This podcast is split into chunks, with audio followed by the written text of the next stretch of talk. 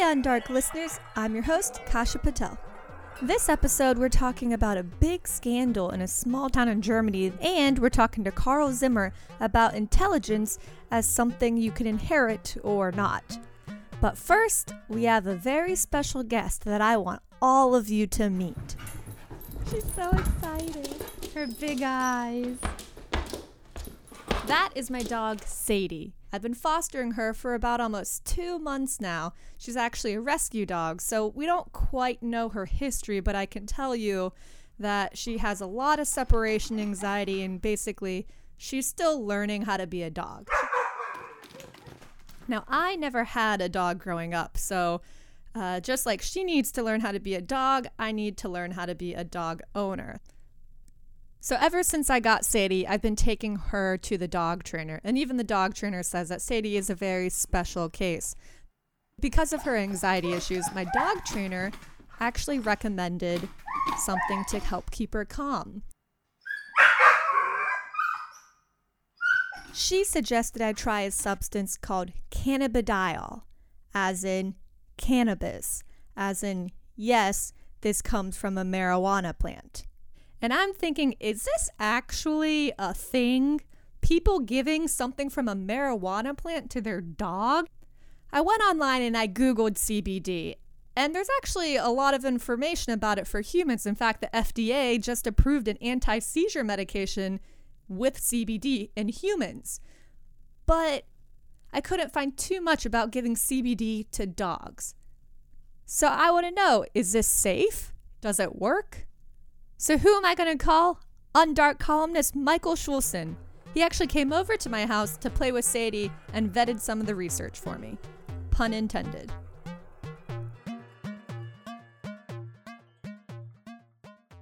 Hey Michael, how's it going? It's going well. How are you doing? Good. So tell me a little bit about your dog. Yeah, she's a beautiful black, some kind of pit bull mix thing. Sadie is a beautiful dog. And when she looks up at you, she's always smiling and she's always excited. And I think she's more playful than other puppies, which is fun until you don't want to play with her anymore. I can't just like not watch her because then she takes a shoe and then she starts eating it. I have lost five pairs of shoes, expensive window blinds, oh, no. a big bottle of soy sauce. Soy sauce? Yeah. Um, so people Great. tell me like put her in the crate and none of this will happen. Well, we put her in the crate. I don't know how she managed to get out of it, but she like chewed up the plastic at the bottom and then nudged her way out. And then she was free in the house and then she did some destruction there. She actually hurt her little paw and she got a little bruise on her nose because she was coming out of the crate. So it's really important that while she's in the crate, she stays calm and she understands that, hey, this isn't a bad place. We're not punishing you. I realize, like, the answer is the dog needs better training, but we're working on that. But, like, what do you do in the short term?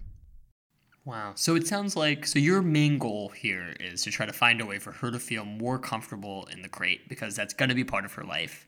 And the way that she's reacting to it right now sounds potentially dangerous for her and for your bottles of soy sauce. Yeah. Yeah, I care more about her little paw. She was looking at for days. I don't know. Yeah, what do you do? I mean, people give their dog a Benadryl.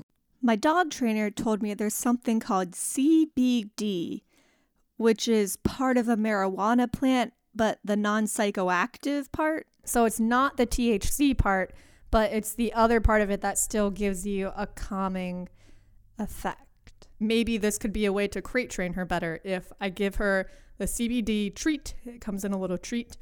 Um, I give her that, wait fifteen minutes, and then put her in the crate and see if she freaks out. Interesting. So this is, so to be clear, you're not getting your dog stoned. No.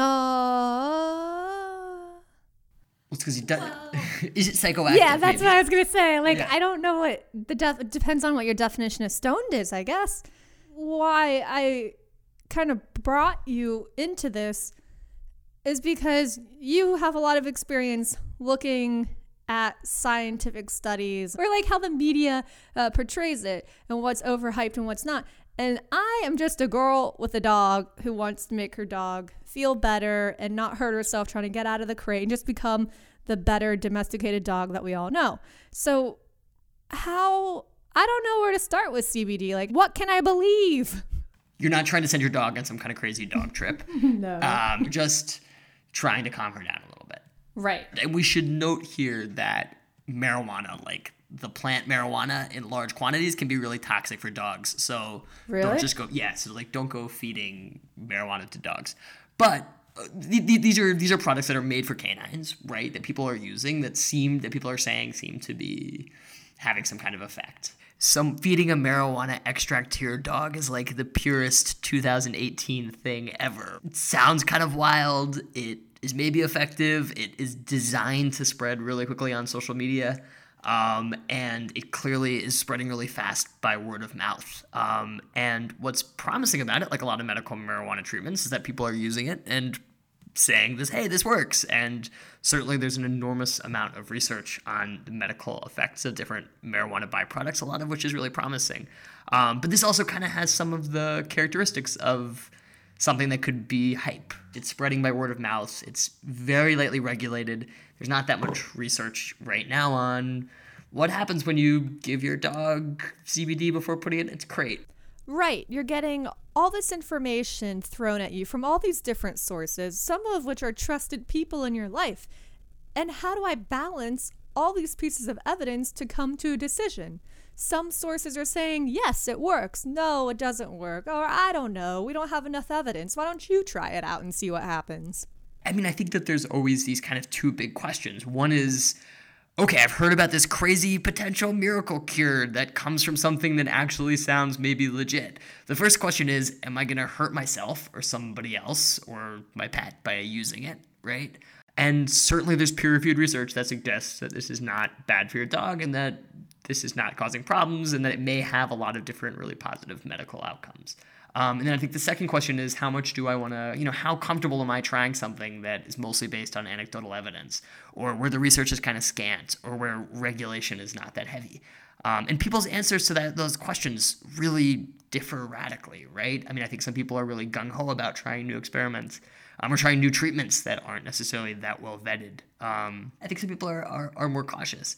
Um, and it's always good to remember, I think, especially that ex- things that are, you know, a little bit experimental, things that can be sold as miracle cures can also be dangerous, right?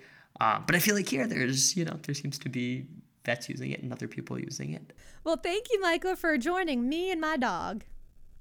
So I am curious to know what happens. And my dog trainer does give this to her dogs all the time, especially during thunderstorms, because her pit bulls get very nervous. So I decided to try it out. I gave Sadie two milligrams of the C B D in a hemp biscuit and put her in her crate, and it didn't really work. She still kind of clawed and whined. But then the next night she was keeping me up, so I gave her some more C B D, and she fell asleep at my feet. So maybe it worked? As you can imagine, I'd like some more information, so I'll be looking out for scientific research in hopes of finding more evidence for a calmer Sadie.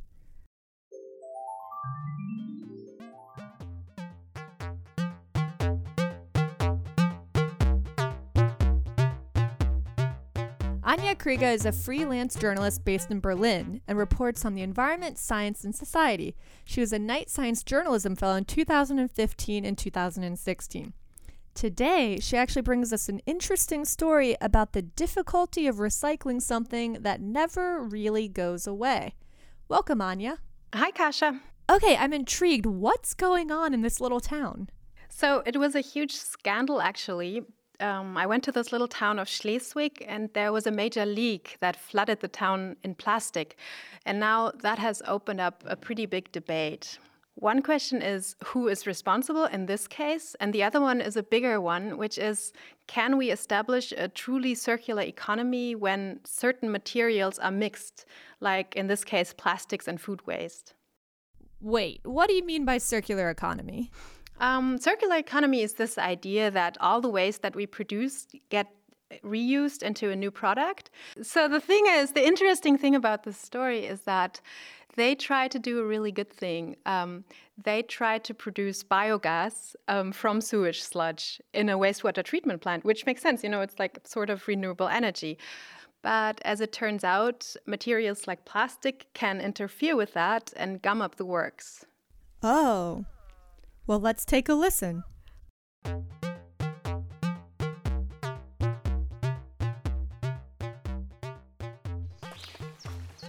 The Schlei is an arm of the Baltic Sea, a glittering body of water surrounded by a lush landscape of trees and grasses. It's a natural park where critters crawl and rare birds nest. I've come here to meet Rainer Borcherting, a local biologist. Das meiste ist Pflanzenmaterial. Das ist insofern ganz erfreulich. We're standing right by the water, searching the ground. And between the wet, muddy remnants of old reeds, we still find them. Small pieces of plastics. Ja, das ist auch wieder so ein Schnipsel hier noch mit dem Barcode drauf und eine zerfetzte Plastikfolie. We find packaging torn to shreds and a snippet with part of a barcode. Not that unusual, right? But these particular bits of plastic are actually evidence in a criminal investigation and a corporate blame fest. Hundreds of thousands of these pieces had entered the Schlei, Borcherting tells me. That was in early March. They piled up knee-high along the shoreline, according to media reports. The shore was so permeated with plastic, so inseparable, the workers had to remove a lot of the soil and plants as well. That damaged the habitat of some of the rare birds that nest here. Wie soll ich denn das jemals wieder wegkriegen? Local teacher Monika Fertens began reporting plastics on her waterfront property two years ago. But nothing happened. She suspected the town's wastewater treatment plant was the source. But it wasn't until the major plastic flood this spring that the local government realized it was dealing with a leak. Wir haben die Kläranlage Schleswig zunächst mal äh, ausgeschlossen. Thorsten Roos, who heads the district's environmental department, tells me he first ruled out the water facility. He and his experts were convinced the sophisticated filters at the plant would have nabbed any plastic bits. And the test results for the wastewater treatment had always been good. Bis eben auf das Thema Plastik. But no one ever tested the water for plastics.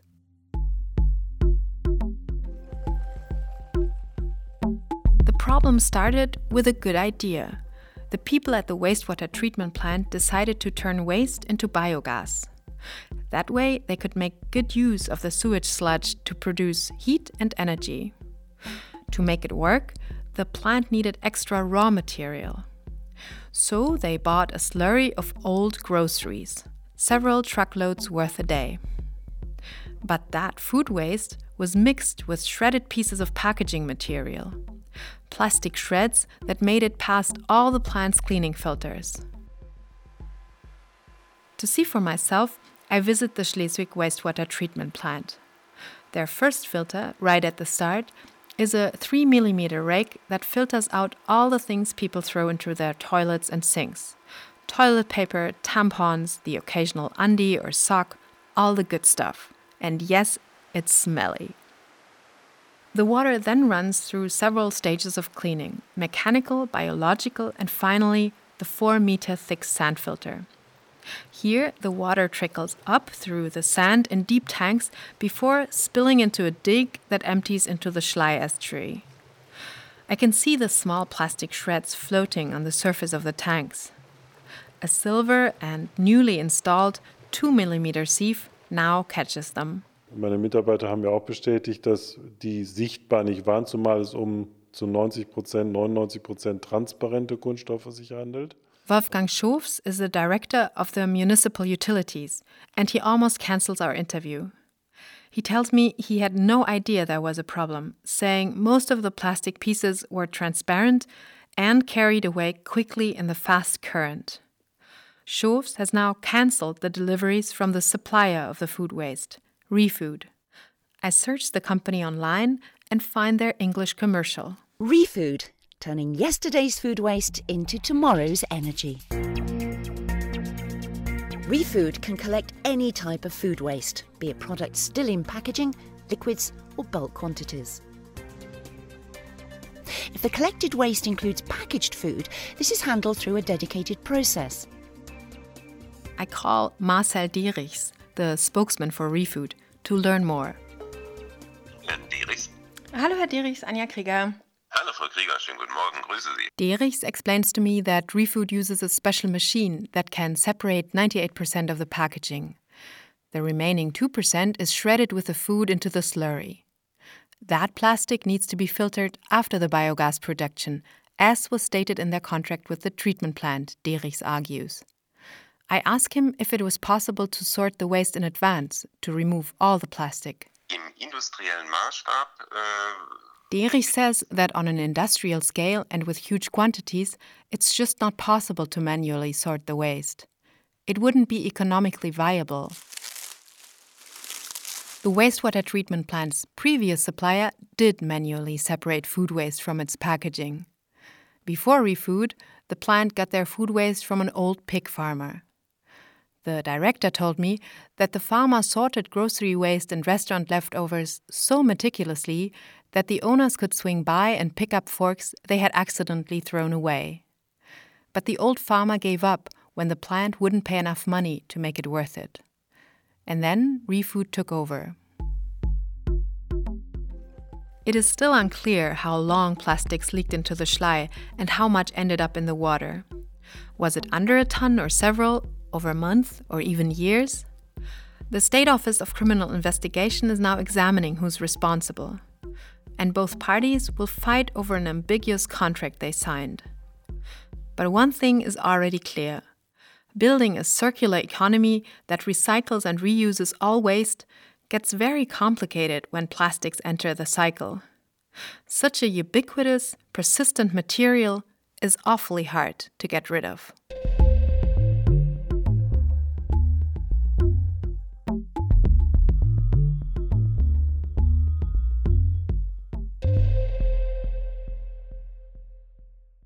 That was our reporter Anja Krieger from Germany.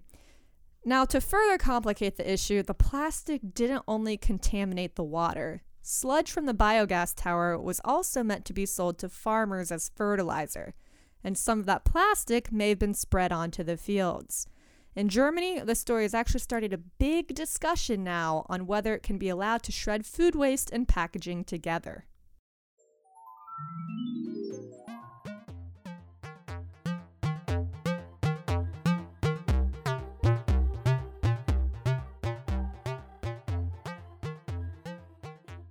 Now let's travel back to our fifth grade science class and revisit our understanding of heredity. To take us on this journey is senior editor David Corcoran. David, glad to have you back.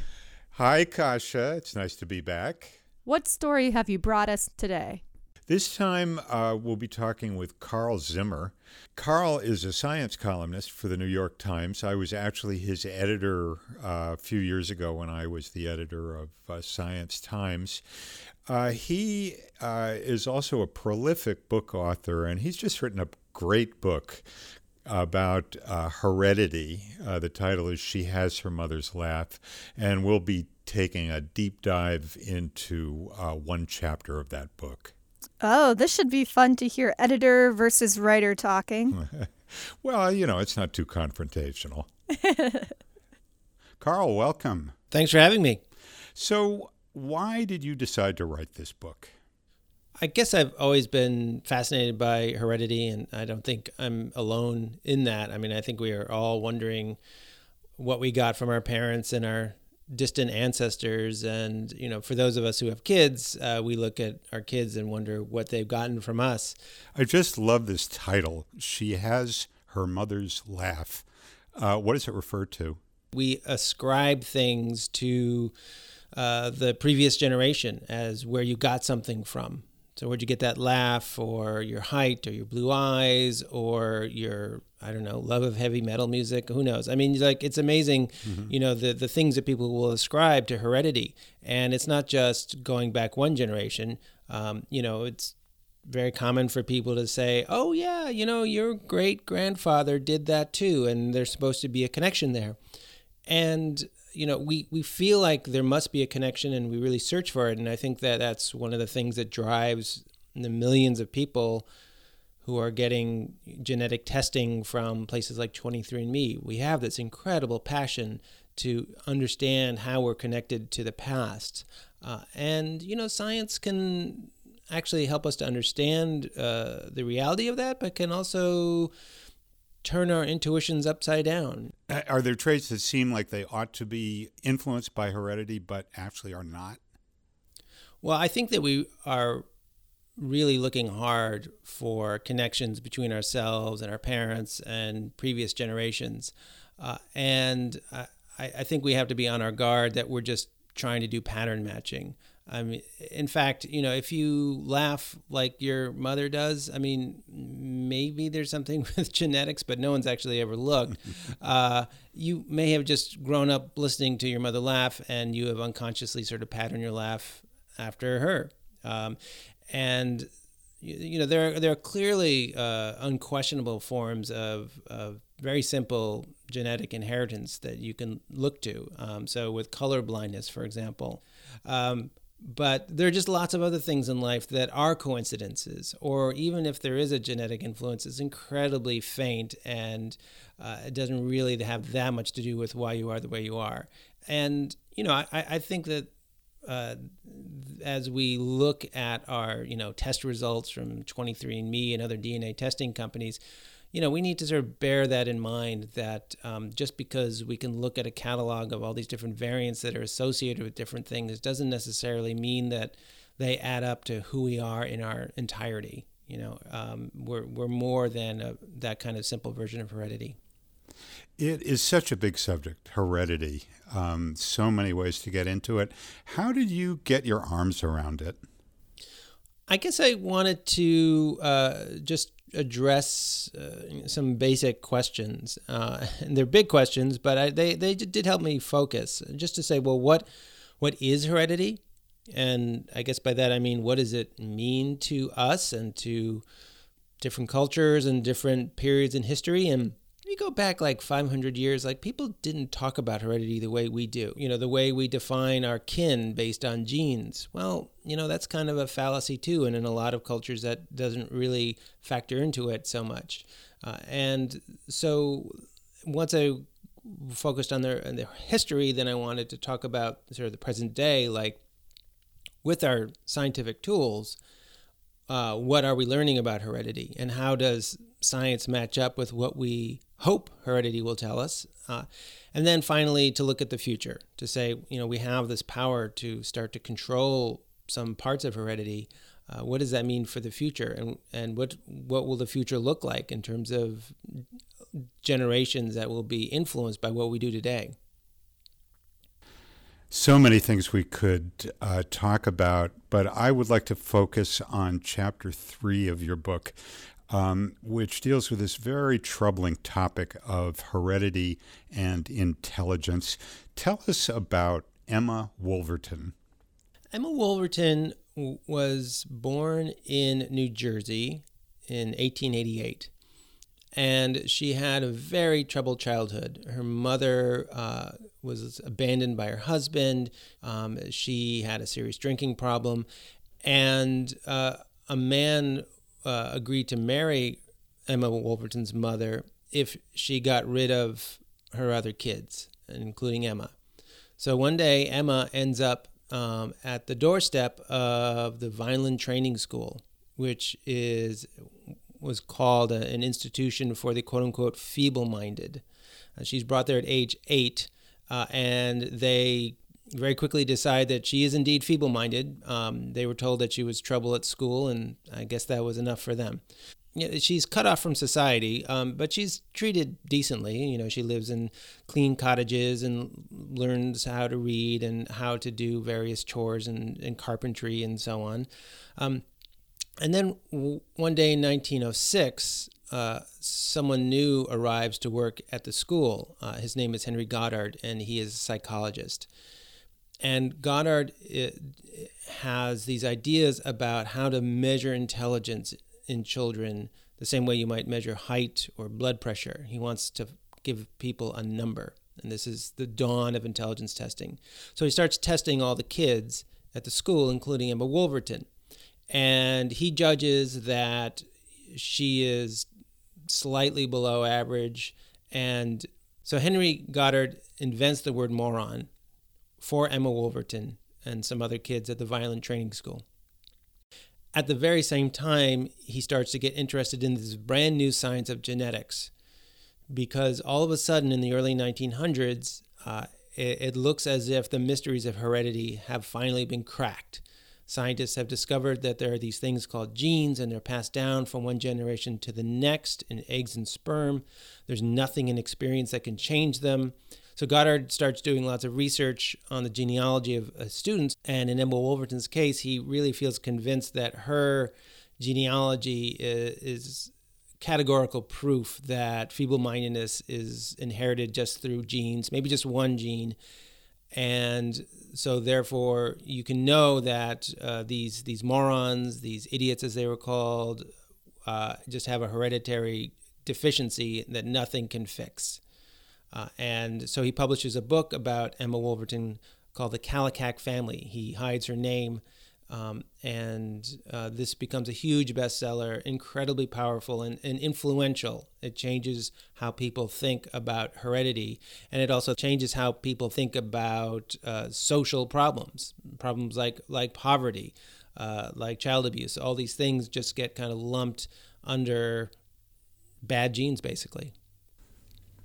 And it later turned out, didn't it, that the whole basis for um, the uh, diagnosis of uh, Emma Wolverton's family as feeble-minded was uh, was wrong in the first place?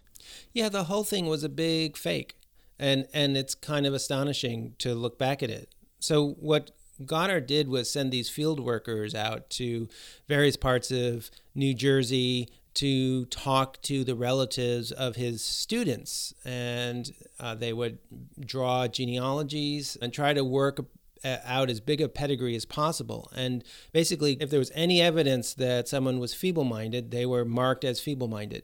That could include like stealing a horse. It's a, it's mm-hmm. it's it's kind of absurd looking at it now, you know, where when you know human genetics is in a far more sophisticated situation. But that's what people were doing in the early nineteen hundreds, and this was considered cutting edge. In any case, in Emma Wolverton's genealogy, Uh, the field worker who was exploring her relatives thought she had discovered this incredible story, which is that if you go back several generations in Emma's family, you get to uh, a man who fought in the Revolutionary War.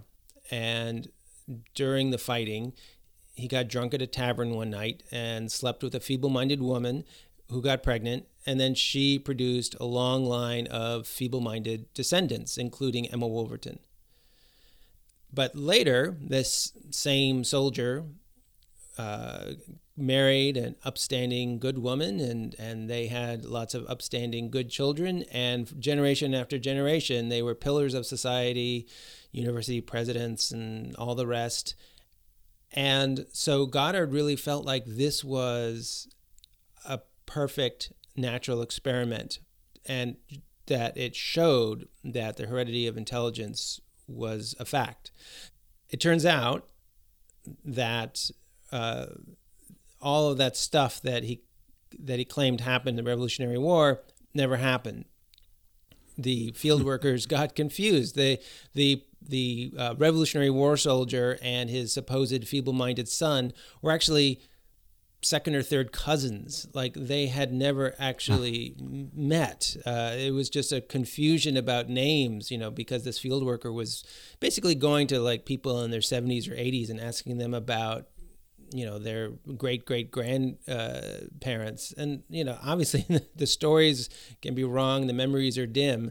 And it just, in recent decades, genealogists have gone back and done research of their own and said, look, this is, this is all bogus. So this, this, this exquisite fundamental experiment in human heredity was a big fake. Yeah. The Kalikak book, uh, you write, led to some really grotesque social policies.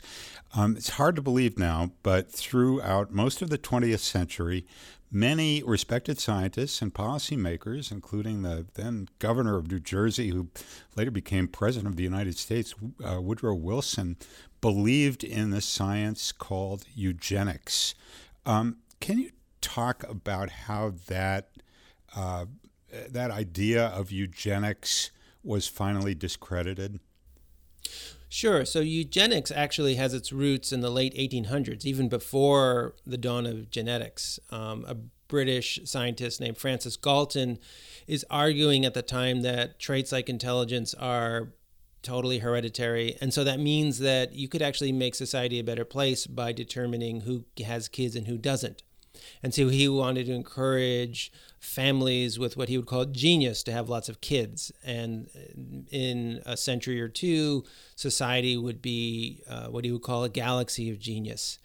Um, in the United States, people like Henry Goddard uh, take a much darker view of eugenics. They feel that it's more important to prevent some people from reproducing, people like Emma Wolverton. And they do, as you say, lobby for the passage of sterilization laws. Um, immigration policy gets set up to prevent people from countries like Italy or Russia from coming into the United States because they are deemed to be uh, feeble-minded in this hereditary sense of the word. And of course, Nazis uh, pick up a lot of sort of American eugenics and and embrace it. You know, the Kalikak Family was translated into German and was very popular among German intellectual circles. And they then claim that as justification, not for just sterilization, but also extermination. Um, but the fact was that even in the nineteen twenties, people were looking at the Kalikak Family story and kind of thinking, well, this doesn't really add up. Uh, and it became clear through basic studies on genetics that um, you cannot boil down something as complex as intelligence to a single gene or even a couple genes. Uh, and intelligence testing uh, was very, very crude at the time. To think that you could just simply give people these simple tests and uh, ask a few questions about their relatives and understand the heredity of intelligence was just absurd. Uh, and Even even by the nineteen thirties in the United States and in Britain, this kind of eugenics view of intelligence was falling apart. And certainly by the end of World War Two, nobody wanted to have anything to do with eugenics. Um, you know, eugenics was in the title of journals, and you know, departments of eugenics uh, had eugenics in their name, and they all basically, you know, uh, put up new signs. Um, so instead of eugenics, it would be human genetics. Uh, it just basically eugenics kind of went out the door. So is there any connection at all between genes and intelligence or lack of intelligence? What do we know about that? So genes are definitely part of the story of intelligence, but just one part. And in the environment in which we grow up uh, is incredibly important as well. So it's it's really nothing like what uh, someone like Henry Goddard thought. I mean, he was thinking in the very simple sort of Gregor Mendel terms, like that you'd have one gene and one trait, and it's really nothing like that at all.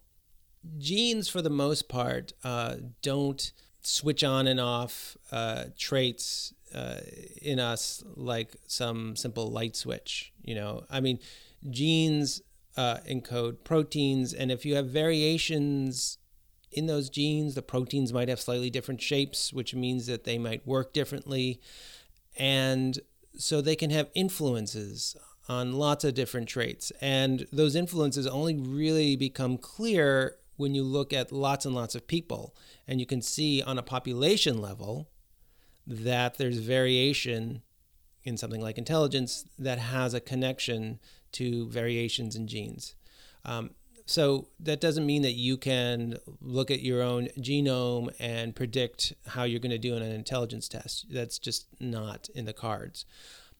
Nevertheless, there are genes, uh, hundreds of genes now, that have been identified that have a statistical connection to how people do on intelligence tests. Uh, that connection is, is really, really tiny. So, you know, these these genes, for the most part, Uh, may nudge uh, an I Q test, you know, maybe zero point one points, something like that. Um, so, so each gene is incredibly weak, but it, you know, it, it may play a role in how many branches a neuron sprouts in your brain or something like that. And this is something we learn over and over again in, in your book, that the, the whole idea of heredity keeps changing over time. Where would you say we are now in our understanding of this subject, and, and what is left to be learned? Well, you know, if if you look over the past century, uh, it's a complete revolution. Uh, you know, we can we can trace individual genes, individual mutations down through the generations. I mean, we can even look at, you know, Neanderthal fossils, uh, and scientists can pull D N A out of them and can discover that actually the, some of those genes are still in living people today. So it's incredible how much we know. And yet um, you, you realize when you really drill into this stuff that um, it, it creates a whole new set of questions. So um, for part of my book, I, I got my genome sequenced and went to scientists to have them help me understand it. And one thing I was really curious about was to know exactly what genes I inherited from Neanderthals. And these scientists were able to help me. They showed me a list of hundreds of genes. They said, these are genes that you got from Neanderthals. And different people get different genes from Neanderthals. So I have my list. And we started going down the list. I'd say, well, what's this gene? And you know, scientists would say, I've never heard of that gene before. Let me look it up. And we would look at it and it would be like, scientists don't really even know what this gene does, period. Uh, and so, you know, to say like, oh, well, I have this gene from Neanderthals doesn't yet really tell you much about how that influences you as a living person. Um, it's there's still profound mysteries left f- for us to figure out. Carl is a science columnist for the New York Times, and he contributes to many other uh, publications, and he's a member of Undark's advisory board. She Has Her Mother's Laugh is his twelfth book, if I'm counting correctly. Uh, Carl, thanks so much. Thank you.